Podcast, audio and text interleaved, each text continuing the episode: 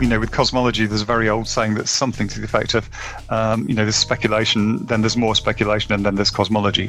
Um, some of this stuff is based very much on observed fact, um, but a lot of it is is speculative. Hello, everybody. Julian Charles here of themindrenewed.com, coming to you from the depths of the Lancashire countryside here in the UK. Now, I would normally say coming to you as usual from the depths of the Lancashire countryside here in the UK, but of course I can't say that because it hasn't been usual for some time. It has now been several weeks since the last podcast from TMR, for which I do apologise for that long delay in getting back behind the microphone. Um, as many of you will have noticed by the picture that I put up on the website, I have been involved in renovation work at our house. Uh, that sounds a bit grand, but um, nevertheless, there's some truth to it. Over the last several weeks, and uh, I basically just could not put this off any longer. This is something that I really needed to get down to and hadn't got to for a very long time. And I thought, well, the only way that I'm going to find time to do this properly is just to put various things on hold in life, including TMR, I'm afraid. Um, now, that picture that I put up was of our bathroom with all the holes in the wall and the fancy pipe work, which looks incredibly ambitious for me. Uh, that's true. It indeed was far too ambitious for me, and uh, I uh, had to pay somebody else to do that work. I am no plumber. Mine was essentially the decoration work, and I now have pretty much decorated the whole house by now. So that is coming to an end. Not quite, but uh, almost. So I'm delighted now to say that the light is very clearly there at the end of the tunnel. I said that I would be back in July, and here I am with the great help of my good friend and friend of the show, Mark Campbell, our roving reporter here at TMR. But uh, more of that in just a moment. Just before I get on to that, I want to say a special thank you to all of you a small band indeed, a small band of people who support TMR financially. Because I knew this was going to be a long delay, I did put a note up on the website to say that if anybody who supports the show feels they need to adjust the amount that they donate to this work or perhaps take a pause with giving, then I would completely understand that. And uh, I have to say that I am, and I mean this quite genuinely, I know people say this word a lot, but I, I mean this genuinely. I am humbled to say that not one person changed their support at all. Um, and I say I'm humbled by that because I wasn't sure. I thought that people would do that, but everyone continued their support, which was absolutely marvelous. Not least because the costs, of course, pretty much carry on the same whether you're putting out content or not. But also important because it speaks of a certain commitment to what I'm doing here and an understanding of what I am doing and have been doing here that, you know, this is not just for what each person themselves might get from these podcasts and from this website, but that this stands here as a ministry, an odd kind of ministry, but a ministry nonetheless. So thank you again to you, the small band of supporters who keep this show going. Thank you very much for your faithful support. Anyway, as I say, hopefully I am back on track here ish. But of course, because it's now summer, that presents its own challenges for this kind of creativity. But I shall make every effort to get back onto something more of a regular basis. And please, as always, do check out the schedule page for things that are coming up. So, to today's program, this is TMR number 223, and it's an interview conducted by Mark Campbell, specifically for TMR, of the science writer here in the UK called Brian Clegg and it's on his book, which has the provocative title Before the Big Bang.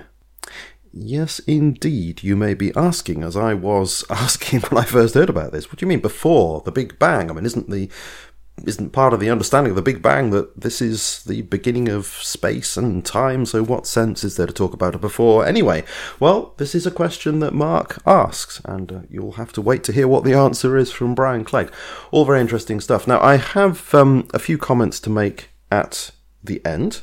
But uh, all I will say just for the moment is that I think this is a very interesting interview. I think Mark does a good job in bringing out a lot of the important points. I I didn't read the book. Mark read the book, um, and he clearly enjoyed it and learnt from it and recommends it to listeners. Um, and obviously, got on with Brian very well in the interview. And I have to say that I rather like Brian's approach. As I say, in the interview, because I haven't read the book, so I can't talk about his approach in the book, but judging from the interview, as I suspect he takes the same approach in the book, I like his open mindedness. Um, I like the fact that he seems to be unafraid of saying it the way he sees it. I'm not sure that I agree with everything he says. I'm not sure that I am clear, actually, on everything that he said, but more of that later on. But uh, my overall impression is that I think he's a very interesting chap to listen to, very engaging. So I hope you enjoy this conversation between Mark Campbell and the science writer Brian Clegg on his book Before the Big Bang. Well, thanks very much for talking to me, Brian. Um, now, just to go briefly through your life history, as it were, you were born in Rochester. Sorry, Ro- Rochdale. That's right. born in Rochdale. Um, you've got two MAs, one in natural sciences, specialising in experimental physics, and the other one in operational research. Now, mm-hmm. tell me briefly about that. That sounds interesting. So it's mathematics and probability to warfare and also to business problem solving. Yeah, it came out mostly from physicists uh, during the Second World War um, when they were brought into everything from uh, developing new technology through to using statistics. Uh, so uh, a typical application then was something like what's the best pattern of depth charges to blow up a submarine?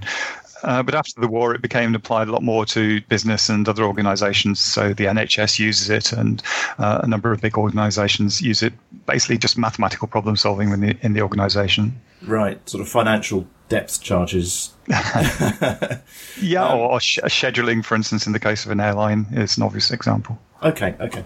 Um, now, if I can talk to you about the book you wrote before the Big Bang, which was published in 2009. Mm-hmm. Um, first of all, if you could just take me through very briefly, and this podcast is for, I suppose, the intelligent layperson, the top few theories that you discuss in there, starting with the Big Bang and going on to some of the more esoteric ones, and whether during the last decade or so anything has changed on whether one theory is sort of ruling the roost over other theories. Yeah, sure. I mean, what tends to happen with scientific theories is that you know there are always a number around science isn't really about proving the absolute truth. It's getting to the best theory given uh, the information we have at the moment. Mm. And what's happened with the Big Bang is that from, I guess, the, the, the 60s, it started coming through as the most likely idea. This is the idea essentially that the whole universe started um, about 13.8 billion years ago effectively as a point, uh, an almost a non-existent point, mm. um, and that it expanded from that to become what we have today. Uh, there's a lot of evidence that fits with that. Uh, there's a lot of evidence that seems to support that. Mm. Um, at the time, it was very much up against another theory called steady state, where that idea was that the universe has been around forever and was continually being created and expanding. Um, but as more evidence came in, for instance, as we look outwards in space, we look back in time because light takes time to get to us. So we can see back billions of years in time. And when you look back billions of years in time, the universe doesn't look the same as it does now. The, the galaxies are different and things like that. And if the steady state theory had been correct, it seemed more likely that actually back in time would look the same. Mm. So that got pushed to one side fairly early on although Fred Hoyle, who was one of its uh, main developers, always felt it could have been developed further to match the, the observations. As you say, since the Big Bang, there, there, there certainly have been quite a few possible alternatives, but at the moment that still remains the single definitive, most likely theory for the beginning of the universe. Mm. Now, you mentioned in your book you were first, when you heard about it, rather dubious about, about the Big Bang Theory. Yeah. You were a bit of a steady state fan. Um, have you changed oh, your view now? Well, yes. I mean, we're going back a long way. I mean, we're going back to my teens then, back then. Yeah. Um, but yes, essentially, it, it was partly because I, have always had a huge amount of respect for Fred Hoyle, who was an amazing scientist and came up with some incredible ideas but also um, back then it really wasn't clear uh, there was one idea that was better than another. Um, and so, it, you know, there were plenty of people on either side of the argument. Uh, but over time, obviously, uh, the, the, initial big thing that started to support it was this thing called the cosmic microwave background radiation. So, the, the, this radiation that permeates all of the universe and it seems to have come from the very early times, probably when the universe was about 380,000 years old. Um, and that radiation, the, the way that's distributed through space, was a very strong piece of evidence towards uh, something like the Big Bang, mm. where you started with something relatively small that then, then expanded. But as I understand it, the Big Bang on its own isn't enough. You also need to have the inflation theory added on. Is that right? Yes, that's why things start getting a little more flaky. Mm. Um, the original Big Bang theory didn't work as more evidence was provided. And this was why Fred Hoyle was a bit irritated that this was never done to his theory. But mm. the Big Bang theory was basically enhanced to bring in these new observations. So, specifically, this idea of, as you say, inflation, which requires the universe to grow incredibly quickly mm. from the, a size of almost nothing uh, up to somewhere between the size of a grapefruit and the size of the sun. Nobody's exactly sure the exact right. size, but basically billions and billions of times bigger in a tiny fraction of a second.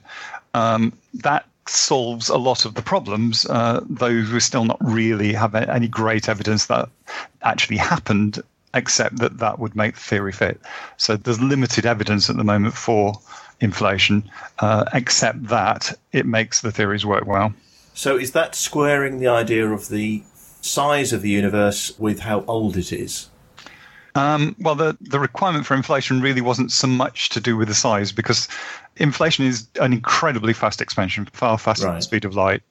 Um, it then continued to expand and still expands, and that's how it got to the size it is. That latter expansion, inflation was more required for various technical things, like the fact that different parts of the universe were basically too far apart to have communicated with each other, uh, and yet they somehow seemed to be similar in a way that implied that they had been in contact.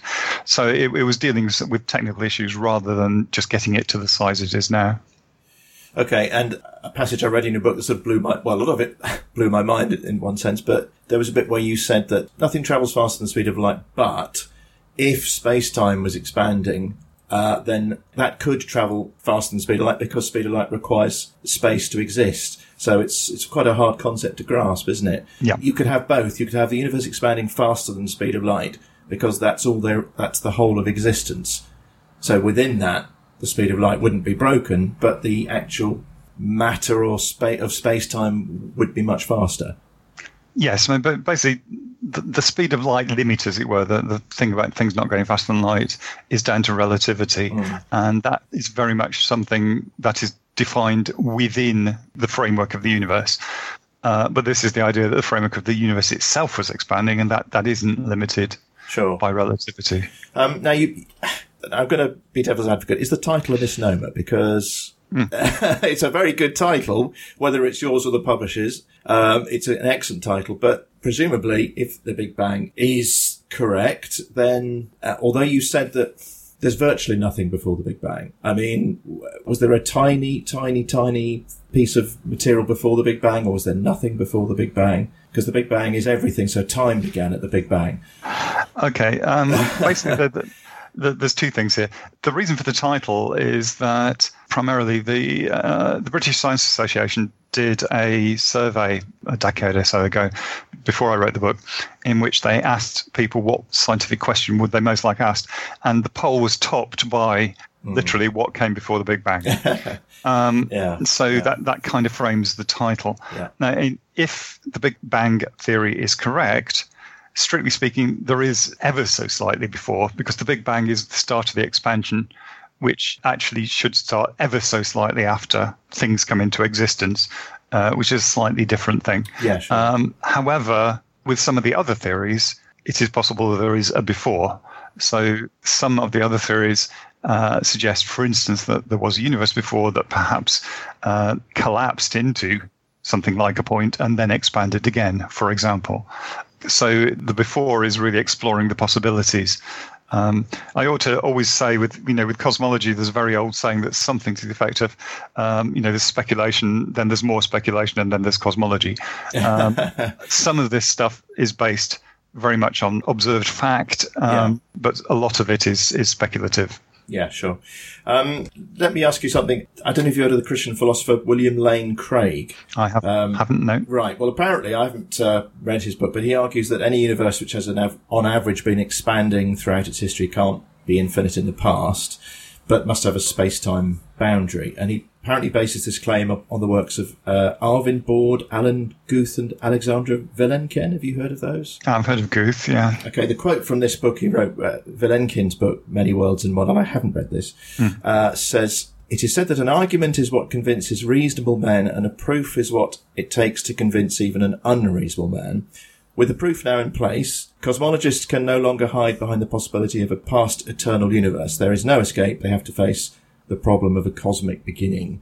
I mean, what's your comment on that? Have you? Um, I'm not aware of the basis of Right. that statement. It may well be possible to make it in terms of, you know, all the respectable theories suggest something happened about 13.8 billion years ago, Right. which you could regard as a start for our universe. Yeah. But it does not preclude in any way there being a larger and potentially infinite and always existing universe uh, within which ours is, if you like, a bubble that has grown Sure. within that larger framework, what's sometimes called the multiverse. Right. Uh, so if, if you take that, the multiverse is really just a big word for the real, real universe, and ours is just a bit of it. Sure. If that picture is true, I can't see any reason why that multiverse can't be uh, infinite and have been there forever. I was going to mention that. So you've got multiverses. In the book, you say that there is no evidence yet for the multiverses. I guess that's still the same, is it? That's never going to change.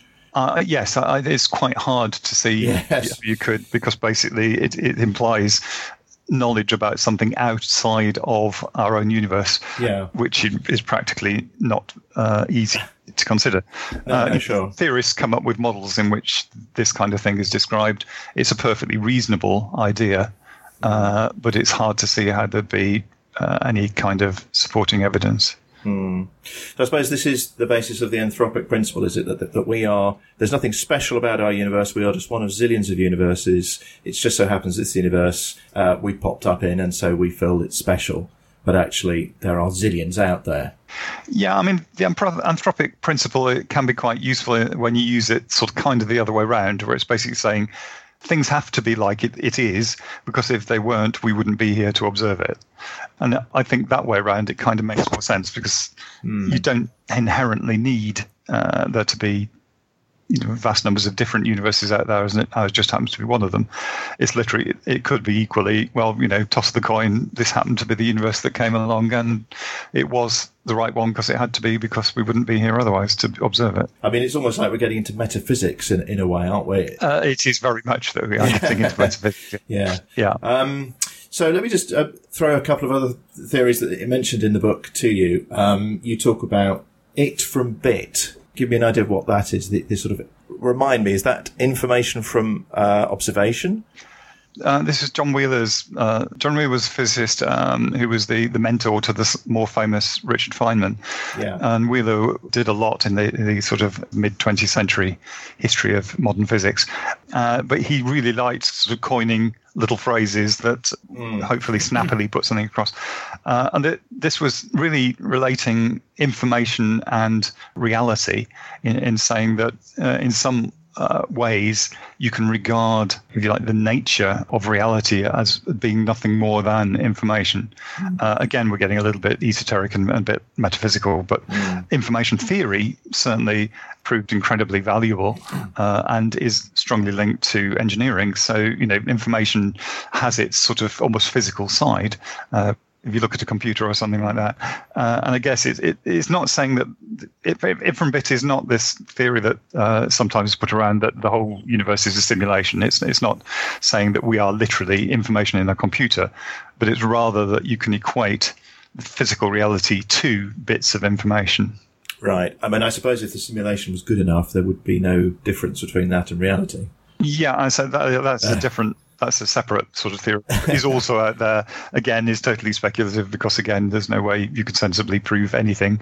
No. Um, some people suggest that since it is possible that there are such things. If there were such things, there probably would be far many more of these simulations than there were realities. So the chances are we are in a simulation. But again, we're back to this, uh, you know, angels on a pinhead stuff. Yes. Really. Yeah, yeah, sure. Um, you're quite critical of string theory in the book. Is that still something that you're critical of? Yeah, I mean, uh, you know, there. This is taking a step back from the picture of the universe to the small end almost to how everything's made up. Mm. Um, we have very good theories in quantum physics and in the general theory of relativity that explain the very small in quantum physics and the very large, how universe's uh, gravity in general works with those two theories. But the trouble is they don't fit together. They're incompatible. Mm. And so since the 50s, people have been trying to bring them together.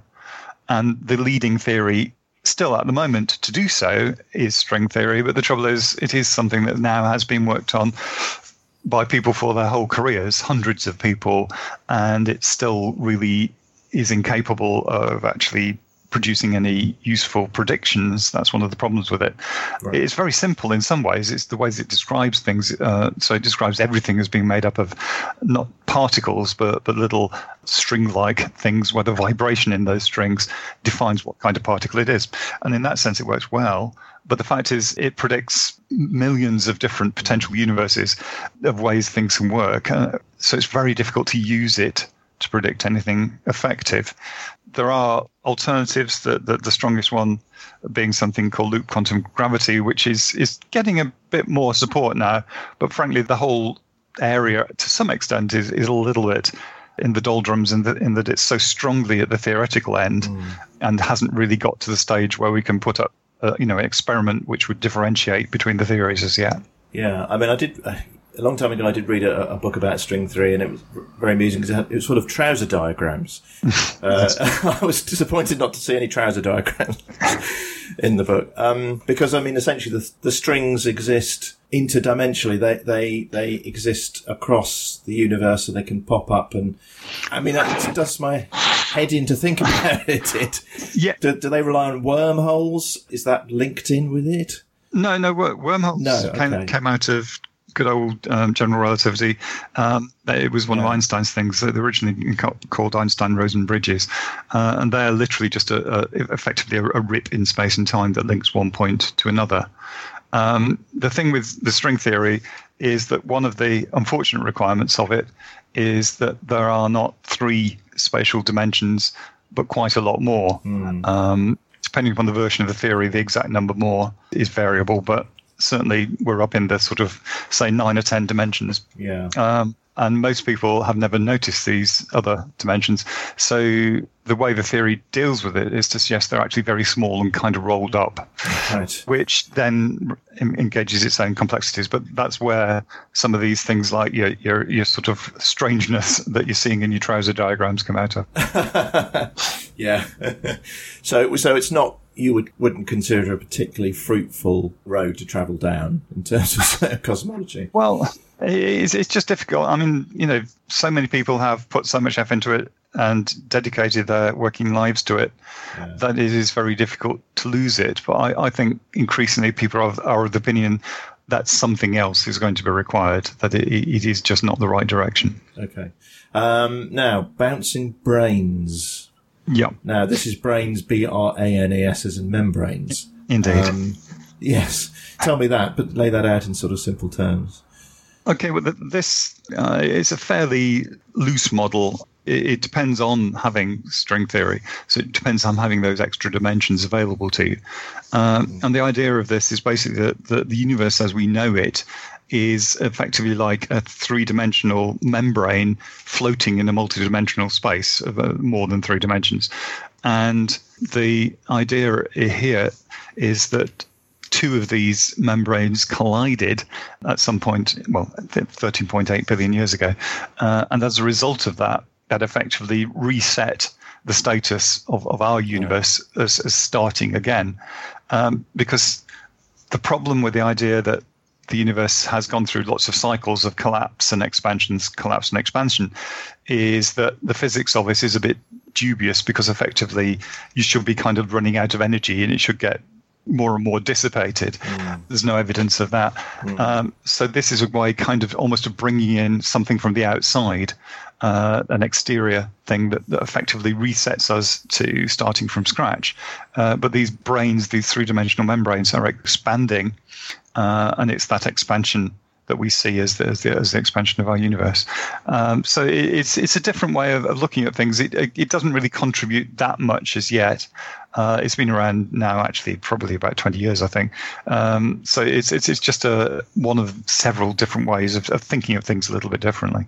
So essentially, it's saying that uh, it's not a closed system. Yep. So it's having energy coming from outside the system. So if you were to believe in a universe that was constantly contracting, expanding, mm. that's a way of bringing in energy to make that process go on forever, I suppose. Yes, yes, that's right. Right. Um, it differs from the the sort of standard multiverse idea of each universe being a, a bubble, as it were, within an expanding space, um, because you then do have interaction between the branes, whereas with the, the standard multiverse theory, there isn't any interaction at all. So we, we know nothing of and can never know anything about the universe outside our own. So, in theory, that's a more provable uh, theorem, the branes, because there is, if there's bleeding through between the, the different membranes. Yes, in principle, you, you would, mm. you should be able to find more some evidence of that, as which there is none known as yet. Right. I would say one other thing we talked about string theory and its sort of rival of loop quantum gravity. One thing about loop quantum gravity, if it is right, it does help with one of the real problems with the, the Big Bang theory. Um, because the Big Bang theory requires the universe to start with what's called a singularity.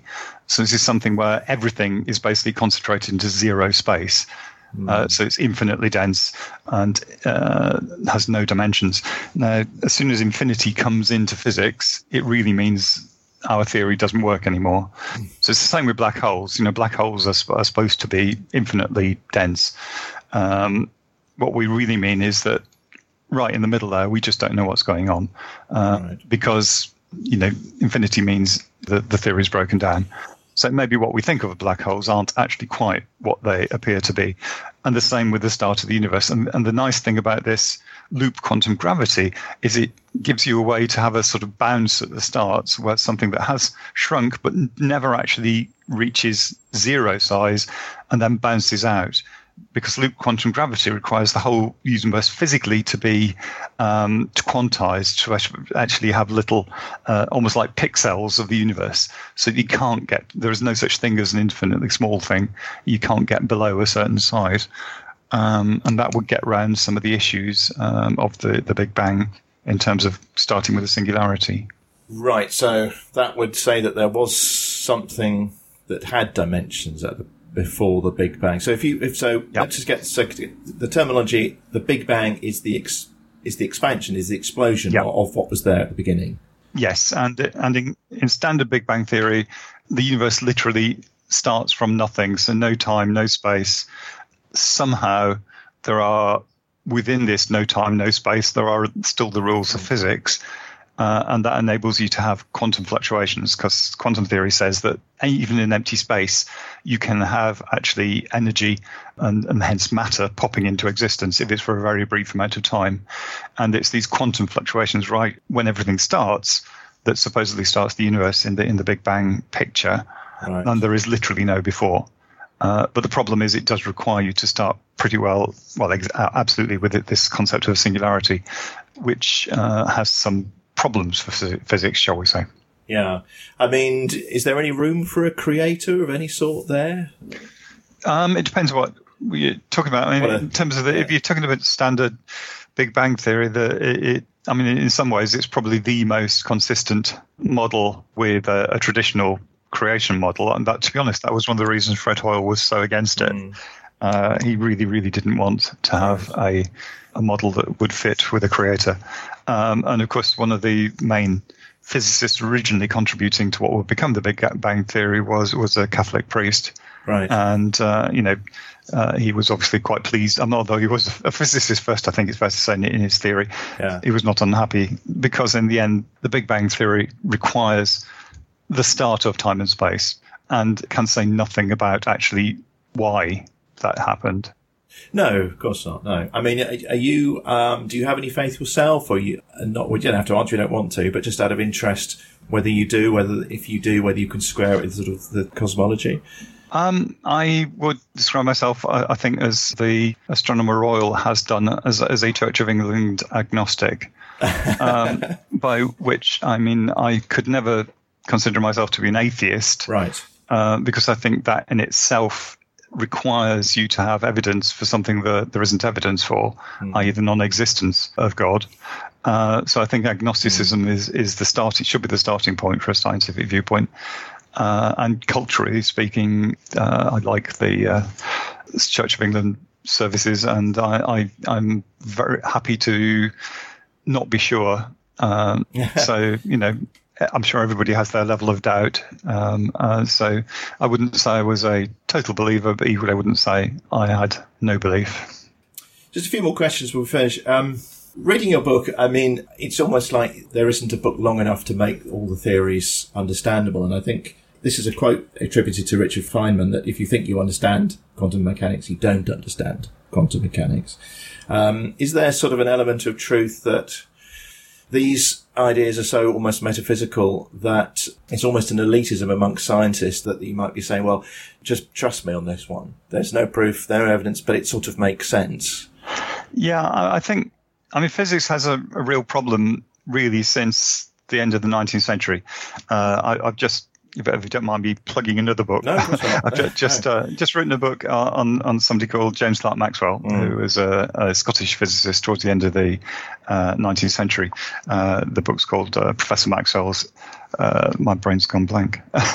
never mind. Um, it's all right. I'll come back to that. And um, Maxwell was the first to really incorporate mathematics totally into physics. Uh, people like Newton had made use of maths. Duplicitous demon. Duplicitous demon. Thank you, Professor Maxwell's right. duplicitous demon. Uh, yeah. Because he, he came up with this something called Maxwell's demon, uh, which is about thermodynamics. So there's a different right. issue. Uh, but Maxwell was the first one who started to drive the physics from the maths. So in, in describing electromagnetism, which is was his area, particular area of expertise, uh, he originally started with mechanical models of the universe, but then moved to pure mathematics as the way of describing it with no physical analogy. And mm. modern physicists, modern physics is almost entirely driven from the mathematics. Now, that's fine as long as A, it isn't left totally isolated. And some would say some theoretical physicists are more worried about just playing with the maths than they are about reality. Mm. But the other thing is that it makes it very difficult for the physicist to explain to the non-physicist what's going on because it's not there are no pictures. You know, there is no. It's literally down to the numbers, the maths. Um, mm. And a lot of the things that they are quite firm about and quite strong on is based purely on on the, these mathematical models because the maths won't allow anything else to happen. Um, so one issue is in putting it across is the maths itself. We can't use the maths, and whenever I, somebody like me tries to talk about things like this, we're inevitably skipping around what's really happening because you can't, just can't talk through the maths itself. The other aspect is that once you get onto things like, you know, where did the universe come from, things are so indirect, the things you're measuring are so indirect, that inevitably there is quite a lot that is close to metaphysics rather than physics itself.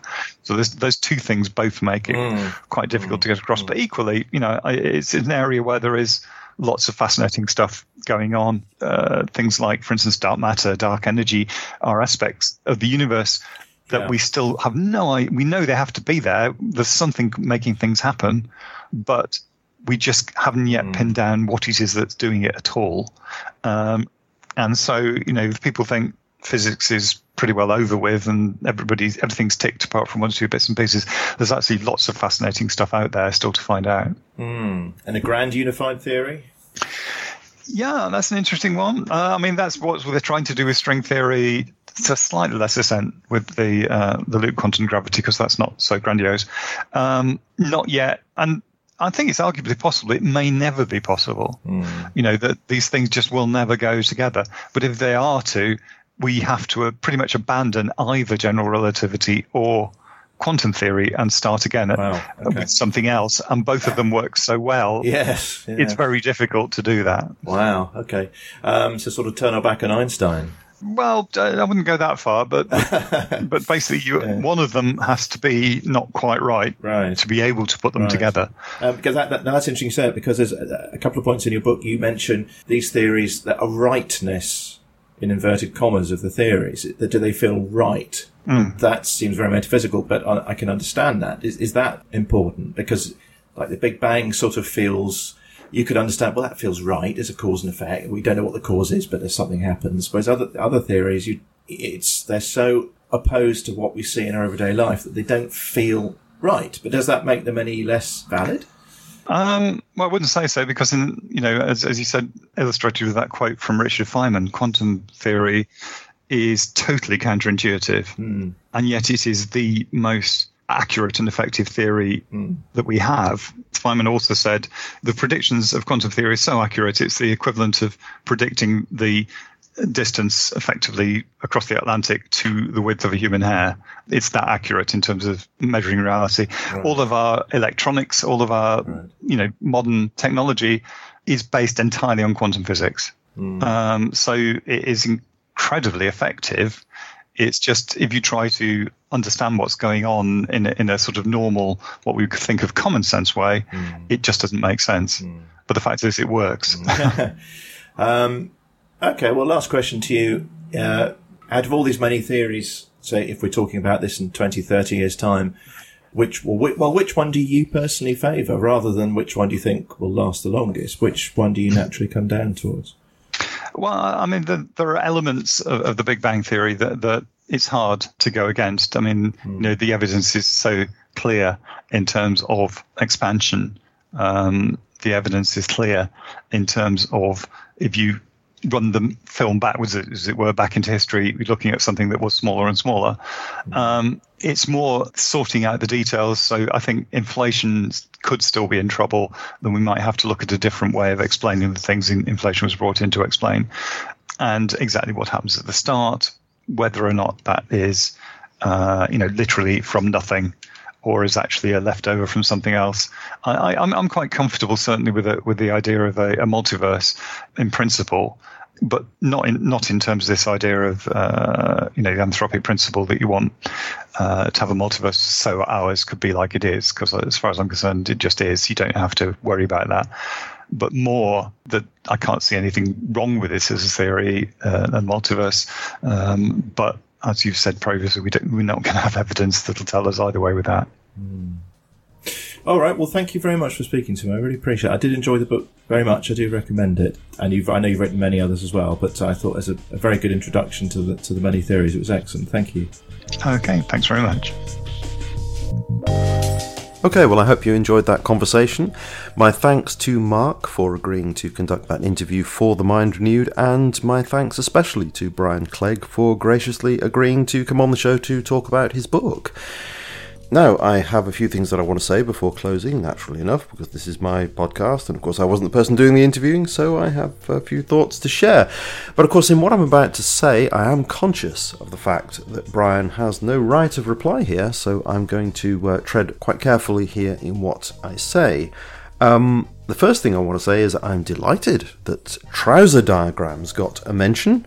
Uh, I remember seeing those, I think it was in Stephen Hawking's book A Brief History of Time, which I had a go at reading years ago. There's an awful lot in that book that I didn't understand, but I had a go at reading it, and uh, one of the main things I did enjoy about it was these rather strange diagrams that looked like trousers. So, uh, sorry about my strange humour there, but I was delighted that they popped up in the conversation here.